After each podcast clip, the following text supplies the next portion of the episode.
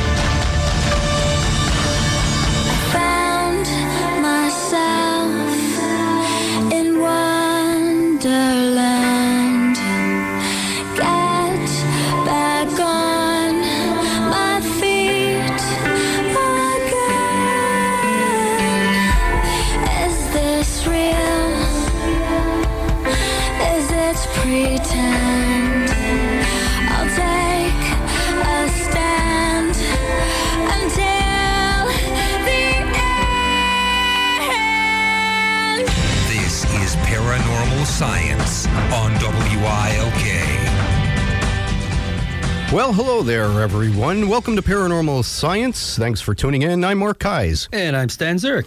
Ed and Joe Hawk are off tonight, but uh, we hope to have them back next week. They're they're both out working tonight. Yes, they are. And uh, I'm here, my cold, my summertime cold. So if anybody hears me sniffling or coughing, uh, excuse me for that. It's it's a tough year, I tell you, for colds and congestion. A lot of pollen in the air. I, I, maybe that's it. I don't know. Well, Stan, uh, interesting night last night. I know that uh, we've talked about uh, strange sightings over northeastern Pennsylvania before, and and I told the story of a trip that I took to Massachusetts where I saw these red, uh, large red balls in the air making absolutely no sound. About a string of five of them came down the coast, went out over the ocean, and then another string of about five went over the ocean. No noise at all. No noise whatsoever. I thought uh, perhaps helicopters or something like that in formation, and uh, I was anticipating hearing the, the propeller noise, but nothing. There were no no sounds at all. Well, last night I'm standing on my back deck, and sure enough, coming over uh, the uh, Factoryville area out there by Keystone College, I saw this string of. Uh, red lights coming down. There were only three of them that I saw, uh, but uh, I, don't, know if there was anything before uh, I had noticed these three. But uh, the same type of lights and absolutely no noise again. Just a red glow, no noise. Yeah, just uh, like a large uh, red ball of light. And uh, the only thing I could say is earlier that day I did see some activity. I don't know if it was the National Guard or who, but uh, some some vehicles traveling southbound on 81. And uh, there's been some some activity at the airport with some Yes, aircraft coming in. So I'm I'm still kind of guessing. We're probably dealing with some military aircraft of some sort, but uh, I find it just amazing. Whatever they have in flight is making absolutely no noise. Silent. How fast was it moving? Oh, you know, not very fast. Probably, you know, the speed of a helicopter. Hmm. I seen something about three weeks ago, and I remember I was talking uh, to Bob, our good friend, Bob Yeah. Shorts, about it. And uh, what it was is I was talking to a friend, and it was about sundown. We were watching the sunset, and between two clouds was a dot. Best way I could describe it, a golf ball, perfectly round black dot. Didn't think nothing of it. It was just stationary, just there. Sun start going down. As soon as the sun hit the horizon, this thing took off, just shot straight down. Straight Shot down, straight really. Hmm. down, and gone. Like a bullet, though. It wasn't like like lowering down, like, like Right. a balloon you would think would lose air coming down. This just was just here one second, and you could just see it go down. It was it. But it was there a good three, four minutes. Wow. Yeah, so, well, some interesting stuff going on here. Maybe we could talk about that in a week or two on the show. Maybe. And uh, see if anybody else has some, some knowledge of that. I'm Uh, sure there's a lot out there. Yeah, but uh, I, I want to uh, you know remind everybody that coming up Saturday, July 23rd, uh, 10 a.m. to 6 p.m. is the Summer Holistic and Mystical Fair in Clarks Summit, Pennsylvania, and admission for that to the public is only three dollars, and 100 percent of that is donated to the Women's Excellent. Resource Center. So it's a great cause. It's practically free to get in. That's Three it. dollar $3, donation. Yeah, you, that's nothing. You go there. And uh, there's going to be a lot of vendors there um, psychic mediums, uh, all kinds of holistic um, practitioners. We're going to be there. Uh, we'll have a paranormal science and uh, the Pennsylvania Paranormal Association table set up, and uh, could come out and talk to us. So we hope to see you there. And Stan, we have another event coming up after that. Yes, we do. Uh, the East Coast Paracon is doing a little bit of volunteer work. We're helping out a young lady from Bear Creek. She's 11 years old. She has epilepsy. She has uh, a, a large amount of medical conditions, and she's had several brain surgeries. And the family can really use some help with this. And what they're doing is they're going to be holding a bingo down at the Wilkes-Barre Township Fire Hall at 1 o'clock on Sunday, July 31st. Okay, It's twenty dollars for twenty games. So that's a dollar game. Okay, there'll be raffles there. There's uh, all kind of events going on. There'll be food, drinks, not alcohol that I know of. Just you know, you want water, you want soda, fine. Okay, that's on uh, Sunday, July 31st at the Wilkes-Barre Township Fire Hall. It's a benefit for Lila, and anybody that's been with us for a while, they've heard us talk about Lila and Lila's lollies. Right. Yeah, so that's who we're benefiting there. And, and she's just such a, a beautiful young girl, and 11 years old. I'm, I'm told she has like up to 10 seizures a day, and uh, you know, really, really a tough time and a lot of medical expenses. So we're happy to go out there and support her and try to uh, help the family out. And uh, you know, we hope to see people there. Come on out. You can see the uh, the PPA Paranormal Science and East Coast Paracon crew all right be all there. there. We'll be we'll be handing out the cards. I think uh, Hawk will be calling the numbers. I think he's going to be the bingo caller. Excellent. Yeah. It'll be a good time. So we hope to see everyone out there. All right, tonight uh, I'm, I'm kind of excited to get to our guest. Um, they've uh, both uh, had the opportunity to interview me. I guess the you know the uh, the opportunity was uh, or the pleasure I'll say was mine to be interviewed by both of them for uh, particular television type of projects that we worked on. So we kind of flipped it around, and they're in the hot seat tonight. All right. And uh, you know we're gonna we're gonna get them on here. And uh, Jen Gazelle is one of the first. Um, one of the first producers that we worked with on The Haunted, and she also worked on a show called Paranormal State that a lot of people are probably familiar with. And uh, John worked uh, on a great TV show. It was MTV's uh, show called Made. Most people might recognize that show from MTV. And uh, he also has a family who endured a haunting down in New Jersey that we went down to help on. And uh, John was with us, and uh, Jen actually was there as well. And uh, he's got some insight on. You know what it's like for a family to go through hunting and to be there to see from a different perspective how a paranormal team works. So we got them both right here, John and Jen. Welcome to the show. Welcome, John and Jen. Hey, hi. Thank you very doing, much, Mark and Stan. We appreciate you having us on the show. Oh, absolutely. And uh, you know, Jen, I got to say, uh, you know. Uh, Personally, you were my favorite uh, producer to work with on The Haunted. I'm not just saying that because your boyfriend's paying me to say that. I, I honestly mean that. Um, you know, it, it was uh, a, a great experience uh, from my side. We worked with a few different producers over the course of a couple years, and um, you know, each producer is a little bit different. And essentially, there's a lot of questions that producers ask, and um, your style just was very uh, fitting for for me and John. Uh, you had the opportunity to interview me for uh, another project, and uh, you know, equally great. Uh, you're a lot of fun. Um, you know, just to let people know, you're also a stand-up comedian, and John's got a great personality. well, thank you very much. So, Jen, It uh, was uh, it was our pleasure. Yeah, absolutely. I always loved working with the PPA, and um, yeah, it's it's been it's been great knowing you guys over the years. oh well, thank you. And uh, Joe Hawk wanted me to. Uh, to tell you guys uh, hello. Unfortunately, he is tied up on a project and uh, can't get in here tonight. But uh, he he apologizes, but wanted to say hello. I know we, we never catch back up with Joe Hawk. I've been talking uh, about Joe to, to John here for for a while now, and he still hasn't gotten a chance to, to talk to him or meet him. If anybody knows Joe, he is one tough dude to, to nail down. He's, he's always on the move. Somebody's always looking for him. He's busy. I've been hearing Yeah. stories for uh, what seems like years now, so one of these days it's going to happen. Absolutely. Uh, he, he definitely had a, a unique role uh, with, with our team, which we'll, we'll get to a little bit. But, uh, Jen, I want to start ladies first. And uh, you, you had the opportunity to work on a show called Paranormal State and then uh, The Haunted after that. Prior to any involvement in this, what was your take on, on the paranormal? Were you kind of a believer, a non believer, just sort of right in the middle? Yeah, no, I'll tell you, I was I was uh, a skeptic. Um, I had grown up uh, Catholic, so um, that that sort of goes hand in hand with um, a healthy skepticism, I think, for um, the spiritual world, and and I don't know. Anyway, that was the way that I was raised. Um, so I, I didn't know what to think, um, but I was, you know, hey, let me try working on this show. Um, sounds like a neat concept, and I I was really blown away. Um, my first experience um, on set, on you know we would call it set, but we on location um, for one of these stories, and you know we were up in rural Maine. Um, Lorraine Warren came in as an expert on that on that case, Wonderful. and it was just out out of control. I mean.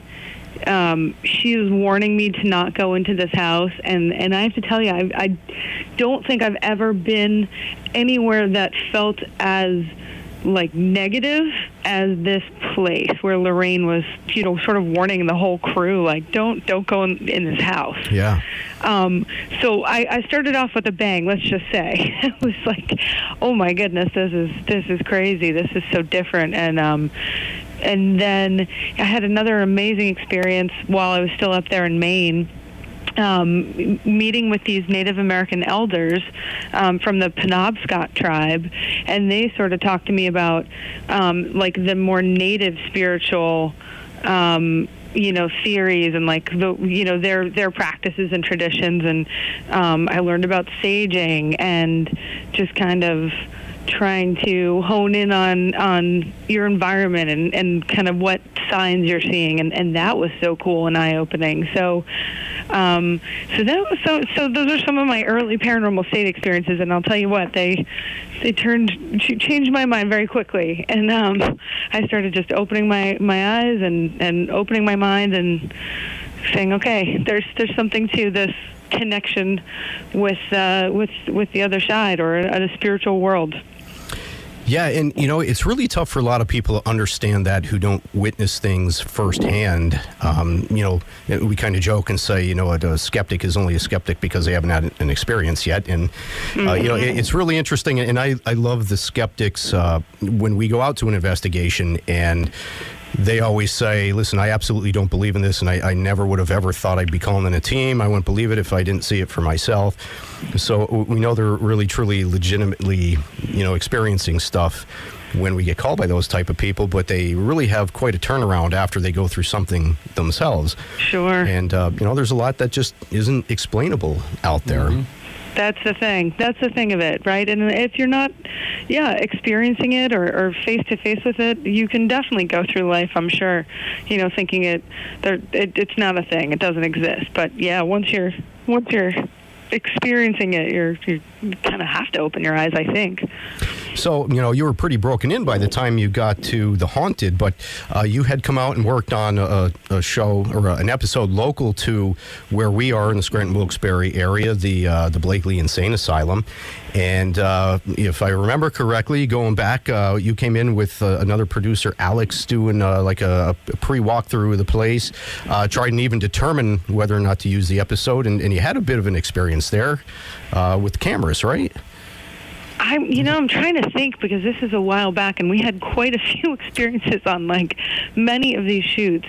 Um, do you remember, Mark? Was it like were the cameras going on the fritz or something like that? Because that happened quite a few times. It could have been that. Yeah, um, I, I remember um, talking about uh, a brand new battery pack, I guess, walking in uh, with a fresh uh, camera and within seconds of trying to record, just going dead. Mm-hmm, mm-hmm, mm-hmm. Yeah, we would have things like that happen a lot on these shows. And I did another one. Actually, I also did um, Psychic Kids a little bit, and I was out working with the kids in the field. And I would say, like, all three of those shows, um, very strange things would happen with the cameras, like things that you you can't explain or wouldn't expect. Yeah, like like you're mentioning the the battery packs dying, um, just weird stuff like that. Where there, this one camera just isn't working, and y there's no reason for it. You know, things like that. A um, lot of audio stuff. A lot of audio you know, static, mics hitting, um, just and you have these, you know, as you remember, um, these audio engineers who have this mixer with them the entire time, and it's their job to just be listening and working with the microphones. And boy, did they have their work cut out for them in in those, yeah, in those, you know, haunted locations, um, or you know, places where people were having experiences. Jen. No, I'm sorry. Go ahead, Stan. Okay, Jen. Uh, you mentioned you you go out with a full, you know, your full crew. Did they ever uh, decide they don't want to do this anymore? Like you're saying, strange things happen. You ever have them run? Yeah, yeah. So, okay, so this first place I was describing in Maine, um, where Lorraine Warren told us don't go back in this house, um, we had this director, you know, um, guy probably in his 40s. Um, you know he's he's well known in the industry. Um so he's there and he's directing the cameras. And he's the guy saying you know hey ben go in for a single shot you know like that. Um and he's got portable monitors and walking around. And um the guy by day two was so like emotionally upset being on this property. He was crying. He was in full tears on location and he quit the next day. He said to me on the side, like I was like, "Are you are you doing okay?" Um, and he was like, "You know, I've never felt this bad. I feel so bad. I got to get out of here, Jen. I, I just I got to get out of here." And I was like, "Okay, I hear what you're saying. It feels really bad here. I I do, but yeah, he he quit and." um the director of photography or the you know what it was the executive producer had to take over directing um, and the guy just left Maine. Wow, it sounds like uh, sounds like he was quite sensitive to that type of energy, and you start to uh, you know feel it, it. It's tough for some people to go through that. Mm-hmm, mm-hmm. That was unbelievable. That was really something. And then, um, yeah, and then one of our camera operators on Paranormal State also, and it, it was a different time, but he had um, different location, different shoot. Um, he had seen an entity in a stairwell. Um, you know, same thing. You know, guy's guy, um, known in the industry, totally, you know, the type of guy that's not going to really be be phased easily, let's say, and um, sees sees like a he described it to me. He just said he was shooting in the stairwell, um, following I guess either Chip Coffey, the the medium, or forget who he was following, but um, he just said he saw this entity like, and it, I think it was a bit shadowy. I think it looked kind of scary. Um, turn and just look straight at him, and he just got lost it. Like he got out of the building, he was crying. You know, he's telling me the story later and just practically crying telling me about it. Um that was another one where he was he stuck with the show, he didn't quit, but but it was something that I know changed his mind about the paranormal and then changed you know kind of life changing a little bit after something like that It certainly is a position that uh, I guess you're kept on your toes at all times. So, well, we have to take a commercial break already, so I'm going to ask you both to hang on. John, when we come back, we want to hear about the experiences that your family went through and, and your experiences in uh, coming out with an investigative team and uh, what you thought of that. So, stick with us. We're going to be right back. Sounds All right. great. Hey, it's Mark Hayes from Paranormal Science. Did you ever get that feeling like you have a thousand demons tearing at your back? You know the pain. Are you uncomfortable in your own body, like you're possessed with somebody else's torment and suffering? You don't need an exorcist. You need Chiropractix. Dedicated to providing the best chiropractic and rehabilitative care possible, Chiropractix will get you back into the body you remember. Chiropractix, 569 Pierce Street, Kingston, PA. Check them out on the web, getchiropractix.com, TIX on the end, or call 570 288 5800 and get back to living.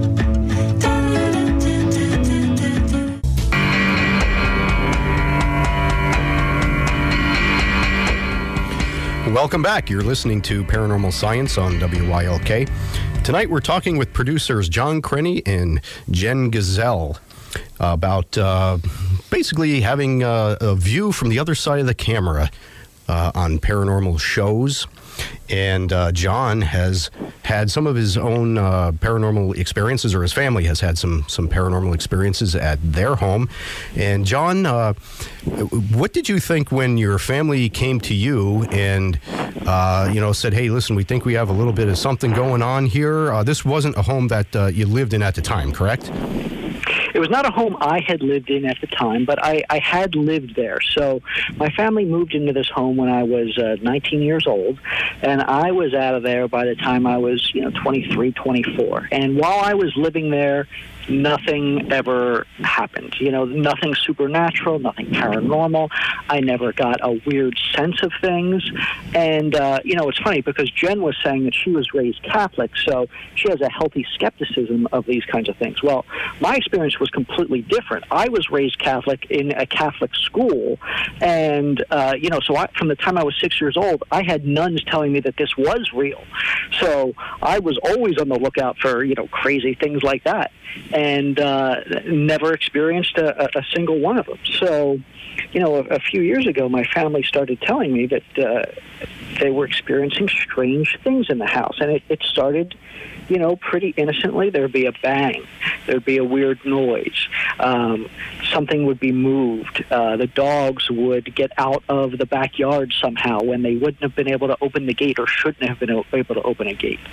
So, uh, you know, gradually these stories started to become more intense where people would, you know, start to feel very uncomfortable in the house and, and certain guests who were spending the night would, would leave the next morning and, and say that they had experienced, you know, strange things. They'd heard voices or, or even, you know, some people had felt things on them. Um, so o- over the course of time, I sort of started to give this more and more uh, credibility. But I have to admit, at first, I just thought they were, you know, letting their imaginations run wild, and I didn't take it very seriously. Um, and Jen and I were working together on uh, a TV show uh, for MTV. You had mentioned it. It's, it's called Made, and uh, you know, we were just telling stories one day, and Jen.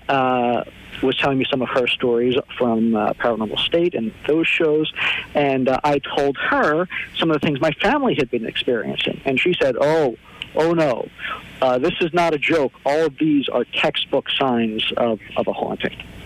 And uh, yeah, so I started to take it more seriously, and we still didn't act on it at all.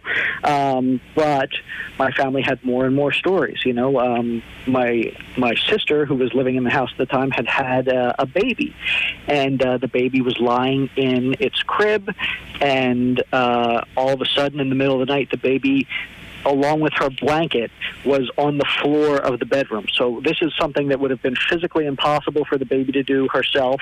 No one else in the house would have done it.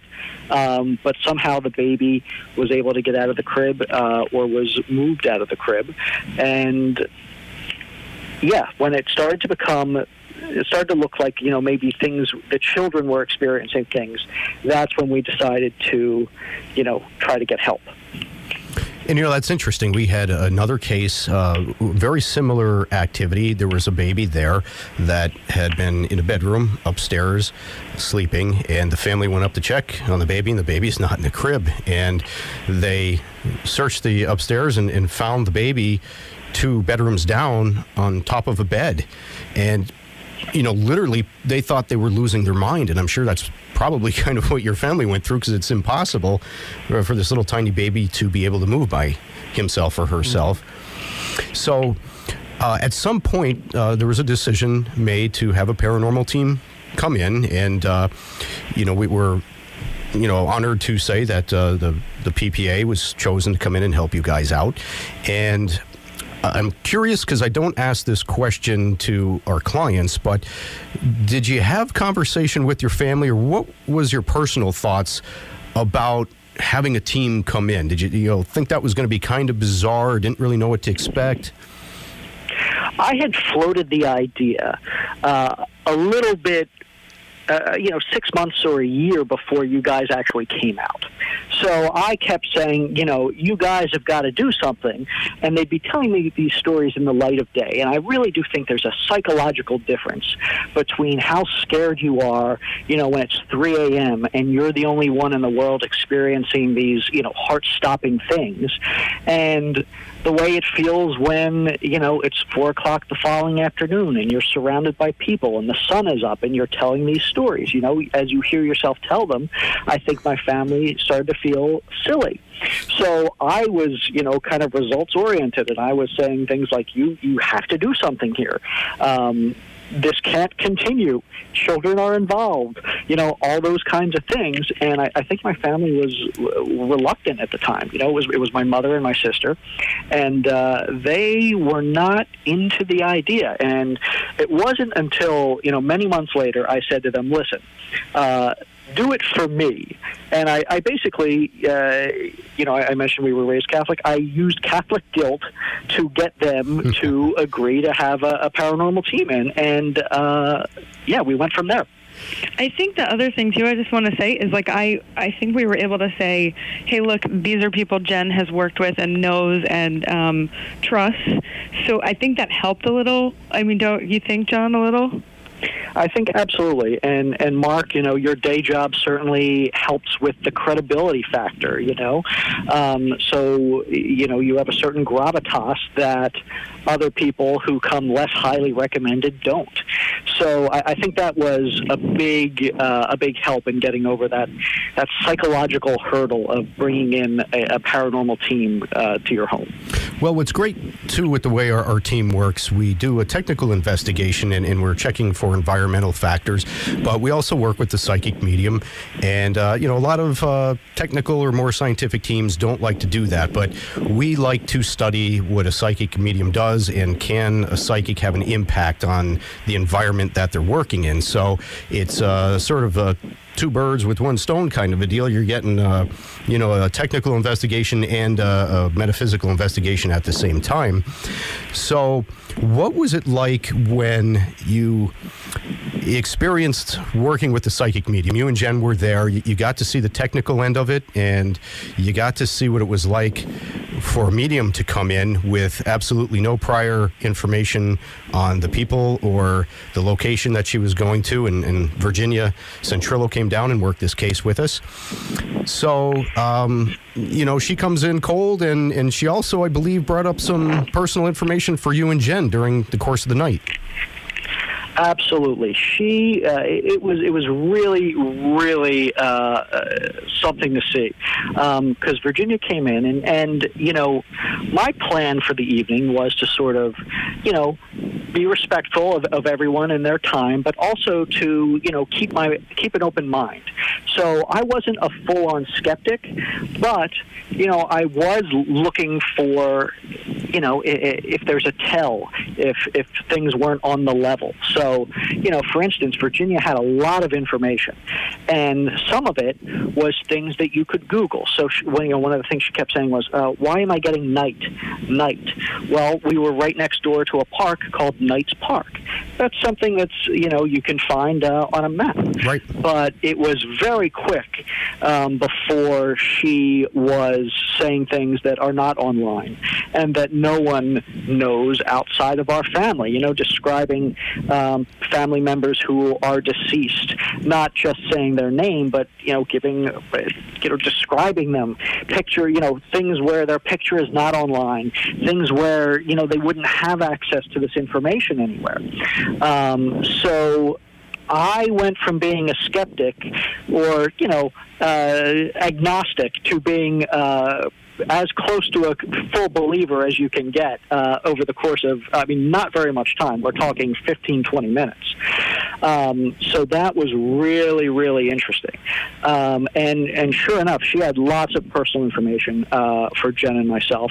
Um, we had just recently booked a trip to Paris, and no one knew this. We hadn't told anyone this. And, and one of the things she turns to me and says, "What's what's this about Paris? Tell me tell me about Paris." And uh, you know, our jaws dropped, and then we finally recovered and said, "Well." Uh, Funny you should mention it. We are going to Paris, and this was something I hadn't told my family. Uh, you know, it, it wasn't something that we had announced on Facebook. You know, unless uh, Virginia was somehow able to get a hold of our credit card records, which I'm sure she wasn't able to do. There's no, uh, you know, way that she would be able to discern this. Um, so, you know, we we bought in uh, pretty early on, and.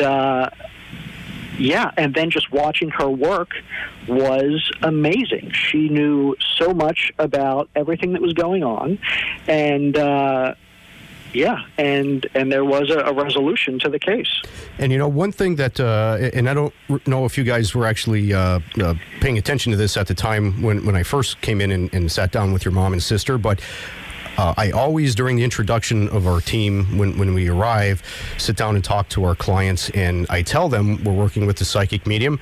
Uh, we look at her information objectively. We ask that the clients do the same, and anything that could be looked up on the internet, we ask that they ignore that stuff. We're not interested in generalizations or general things going on around town. Virginia usually picks up on it, but we want very specific, particular things to you and your family and what's going on inside the house. And uh, I think in this case, she did a, a very good job on that. And one thing that uh, I like doing the technical investigation to back up what she says, she can often find areas of uh, EMF, these electromagnetic fields, and then we can go and back that up with, with meters that will measure these fields. And in in your mom's house, we actually did find large amount of EMF fields in certain areas, and we found historically that when you have these high fields and there is activity present there, that it seems to magnify that activity, and, and that's I think one reason that uh, your your family was experiencing so much. Where in a home that didn't have such high fields, you went might you, you might not have quite as much activity there. Right, and that's one of the things that I learned uh, from working with you guys is that you know obviously the physical evidence is very difficult to obtain, and you're not going to get you know you can have cameras out for you know days and days and weeks and months and years, uh, and you're not necessarily going to get a ghost on camera. But there are these other indicators um, that you know suggest that paranormal activity could take place in these right set of circumstances. And yeah, my family's house had those uh, had those EMF fields, and sure enough, where the EMF fields were you know were uh, gathered is where a lot of the activity had had taken place. And uh, you know, I've always said three great things. Uh, you know, to make a, a good resolution team, you have a technical investigation, a credible psychic medium, and a historical researcher. And if you can get evidence by all three that seem to align, then you have a, perfect investigation there. It, it really works out nicely. Now, um, in your case. Um, in your family's case, you said that there was no activity before, and, and we often get asked this. People will say, well, the family before me had absolutely no activity here, and when we first moved in, we had absolutely no activity, but all of a sudden we have this activity. You know, how could that be possible? And uh, I think what Virginia came up with in this case, in part, was that uh, your sister had lived in an apartment where there was uh, an active um, haunting there, and she was sensitive enough where she she was able to pick that up, or this this ghost was able to connect with her and, and realize that uh, she was open and kind of connected with her and came back with her. So when she moved in with your mom, the activity there then started, and uh, that's just one way that a haunting will start. That's exactly right. And it also explained for me my big question, which was I lived in this house for years. and never experienced anything. And you could chalk some of that up to me just not being sensitive or, or whatever. But you know, there are other people in my, in my house who weren't particularly sensitive who were experiencing all kinds of things. And uh, yeah, the the explanation that Virginia was able to come up with was that yeah, I had moved out, and then at some point after that, my sister moved out, lived in a place where she did. She picked up a, a spirit and then moved back into the house and brought all of this activity with her. And because she was sensitive and because there was this uh, spirit, that was kicking up all this other activity. So it would just become, it, it sort of fed upon itself and became more and more, uh, you know, it, it was a bigger, um, uh, more dramatic effects to, uh, you know, the haunting. So uh, that was that was when I said to myself, "This makes sense," and it clicked. You know, the the story of how this was able to happen. Absolutely. And I'm glad that we were able to bring resolution to that case and, and hopefully give some peace to your family and, and the kids living there. That's your comfort zone, the place where you're supposed to be most comfortable. And uh, it's tough when you have something going on like that you're not sure who it is. But uh, we have to take another short commercial break, so we're going to ask you both to hang on and we're going to be right back in a few minutes. You're listening to Paranormal Science on WILK. Warning this program may contain material that is controversial to some listeners. Spontaneous enlightenment may occur. Welcome back. You're listening to Paranormal Science on WILK. So, uh, Jen, we're going to jump back to you. And uh, I, I, don't know if you would be present for any of this, but uh, when people are interviewed for um, positions working on a paranormal team, um, do those people are, they? I guess are they made aware of uh, the uh, the potential scares, shall I say, dangers of paranormal going into it? And uh, you know, John, I might jump back to you here. I think uh, I might have lost Jen, so if we can have her call back in. But uh, John, you're still with us. I'm still with you. Okay. Um, so, uh, you know, uh, from what I understand, and uh, uh, I have it on pretty good authority, that they are not necessarily made aware of physical danger, but they're asked things like, you know, do you scare easily? Does this sound like something you would want to do and sound like something you could handle? Um, you know, I, the people who work on these shows, and, and I've spoken to many of them uh, over the course of my career, uh, you just lost. Um, they're usually pretty skeptical in the beginning, and it's just like Jen's arc. By the end, or you know, by the end of their first shoot, they they buy in and they completely.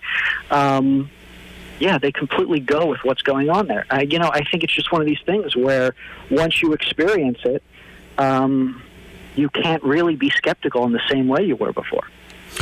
Now, you had a chance to come out with us on uh, another investigation. This was a confidential location, uh, so we can't dis- disclose the, the, the place we went to. But um, th- this one was kind of right up your alley because, uh, if I remember correctly, you are really into the uh, uh, older abandoned building type of uh, settings. Is that correct?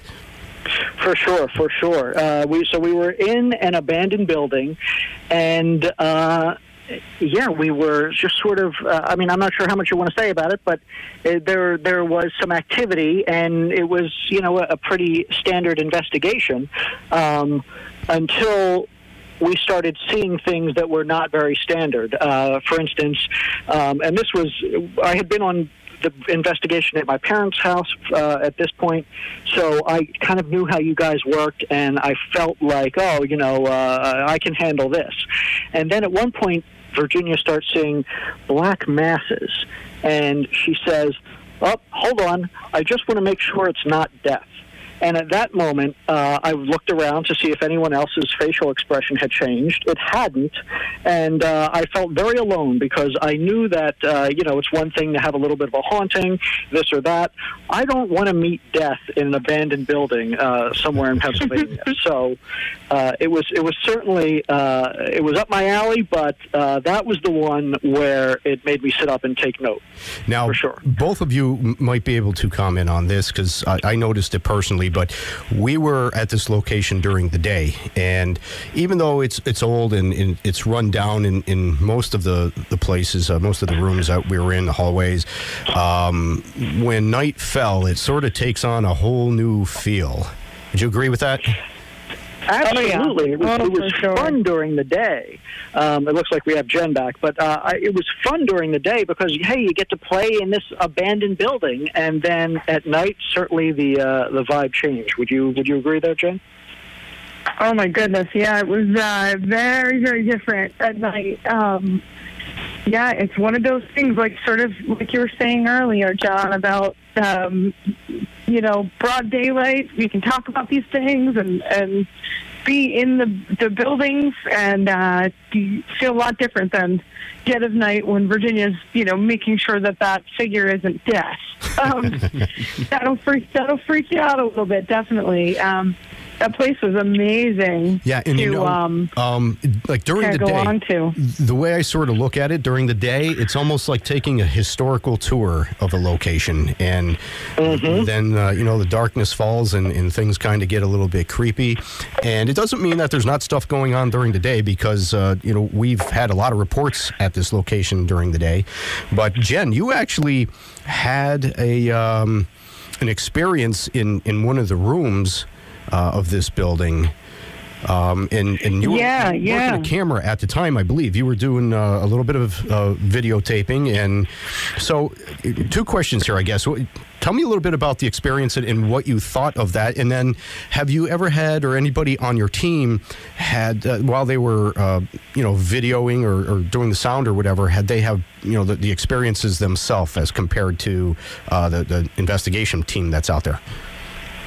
Yeah, definitely. So, um, for me, um, I guess being um, on, at these locations over the years, doing a couple different paranormal based shows, I started to try and tune into what the difference is, like what it feels like to me. Um, so, you know, uh, if, if a family has described a, a very harmless ghost that moves stuff around and hides their keys, and, you know, that feels very different than something that's like a menacing entity where one of the Warrens is telling you to stay away. Like, that feels so different. And, like, the only thing I can, you know, equate it to is, like, like cold and hot or you know i don't it, like um, different ends of magnets or something. It's so hard to to put into words.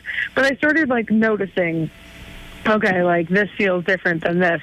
So um when when something feels like not good i'll get um almost a little emotional.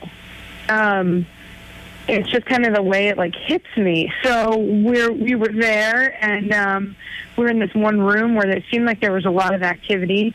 Virginia had just sort of seen at least one spirit or or shadow shadow like flash past her maybe two maybe two different entities were kind of like around from what i remember and um yeah i just felt sort of like um a chill. Um, it got super, super cold, and um, I definitely felt like emotional, like not good. Like I had been kind of zapped almost, um, or like gotten like a, a whack by something on the other side that was like not so happy that we were there. Um, and it just kind of, it, it doesn't I guess it doesn't like really uh, freak me out anymore. I just kind of can recognize it and be like, okay, yeah, that was something. Um, definitely, because it, it feels different than it does the rest of the, the night you're you're there. Um, and then, yeah, I think working on. Oh, I've got a good one for you, Mark, from from working on uh, Paranormal State. That was. Um, am I still with you guys? Yes, let's hear it. Okay, just making sure. I've lost the line a couple times before. Um, so we're in the middle of an investigation. Um, Chip Coffey, the medium, was working on this one with us at a house in Allentown, PA. Um, and this this teenage girl who lived in this house um, was having all kinds of experiences. Um, and then the mom had also seen. We, we were seeing some like black mist in this house. Um, you know, it was. Uh, it could have been a bit of a mixed bag of what was there. So we all listen in to the audio um, that's happening with the cast. We have this thing called IFB where it goes into your ear um, as a producer, and I can hear all the audio that's happening in another part of the house. So we're all listening on IFB, and they're doing what they call dead time, which is when they, you know, turn off all the electronics, um, lights, everything, and try to communicate with the spirits. And Right. it's sort of a, a bit of a seance or communication. Um, yeah, I'm sure people don't say seance anymore, but uh, you know, they're communicating with the spirits. Right. And um, and and and we all hear. I heard it clear as day. Um, a child's voice, like singing, on the on the IFB. Um, there are no children in this room. They're all adults. Um, I don't, if I recall, I don't think the people who were in the room heard it, but we all heard it on the on the. I mean, clear as day in my ear. Yeah, and that's one of the Um, questions I was going to ask if they, they heard it uh, with their ears at all in the room, if it was just over the electronics. I don't think that they did. Um, or maybe Chip did, but like some of the crew didn't. Um, it might have been very faint, but it was really interesting. Those are one of the, you know, one of the times that I'm like, okay, that was insane. You know, that was really crazy. Um, and then the other big one was when uh, my friend Trevor saw that spirit in the in the, in the stairwell and just came out just barreled out of the building and uh, was really upset by that. Like things like that. Know, a lot of, you know, like we were saying earlier, electrical problems and, and things like that. Yeah, and that's Um, one of the, uh, the the problems with uh, doing some technical investigations, and, and I can imagine definitely while out trying to produce a show and film, is paranormal events do cause a lot of electrical problems, uh, all kinds of glitches and battery drains, static, and just a lot of weird anomalies. Yeah, it's it's so interesting. Um, and then you know I, I'm still learning more, like John said, about the electromagnetic fields and how those relate because it it seems like so connected. Yep, and uh, if you dive into physics, they will tell you everything is an electromagnetic field, uh, just on uh, different vibrations. So it, it, it makes sense, and you know it's just a matter of finding which frequency it is and having the equipment to be able to measure it. And hopefully that will come, and we'll be able to detect uh, a little bit better when an event is going to occur, and kind of narrow in on it a little bit better. Uh, John, I want to uh, just jump back to something you said earlier and kind of comment on it. Sure. I, I thought it was kind of neat where you said that uh, you you were uh, kind of schooled uh, with with a lot of Catholic nuns who did say a lot of this stuff went on. Uh, I, I have a, a lot of. Uh, uh, Catholic uh, clergy that uh, I have spoken to and, and have become friends with, and and uh, you know they don't openly discuss this, but they will say that there are a lot of uh, you know rectories and other areas where you go for retreats that you know they they believe are legitimately haunted. So I'm sure. Just you know, if you think about the number of people who have lived in any given rectory, you know, some of these buildings are 100 years old. Some of them are older than that. Um, you know, it makes sense that uh, you know some people will have passed away there, or you know, a lot of things uh, you know happen over the course of that amount of time. So I'm sure. Um, you know, in an old building like that, where people spend so much of their time, um, things crop up. Yeah, and, and in fact, one of the guys on our team actually was going to school to be a priest for a little while, and then he discovered he liked girls too much and went, went a different route. But uh, he's he's got a lot of stories, so uh, you know, a lot of different views out on that. But uh, you know, there, you know, even within any particular faith, uh, you have a lot of different opinions. But there are a lot of people who will openly discuss it, and some not so openly discuss it uh, and, and tell their stories. But uh, nothing. I haven't heard anything in a, in a negative negative manner uh, with any of the uh, the, the religious uh, locations. And uh, I'm hearing the music playing, guys, so that means we're out of time. I want to thank you both so much for coming on the show tonight. Yes, thank you. Oh, Thank you so for much for having having us. And, uh, you know, I, I wish the best for both of you. I, I know you're uh, working on a, a new project, and, uh, you know, best of luck with that, John, your new show that's coming out. And uh, we'll be talking to you soon. Sounds great. Thank you, guys.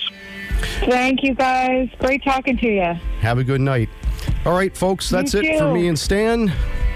We'll see you next week. And sleep tight.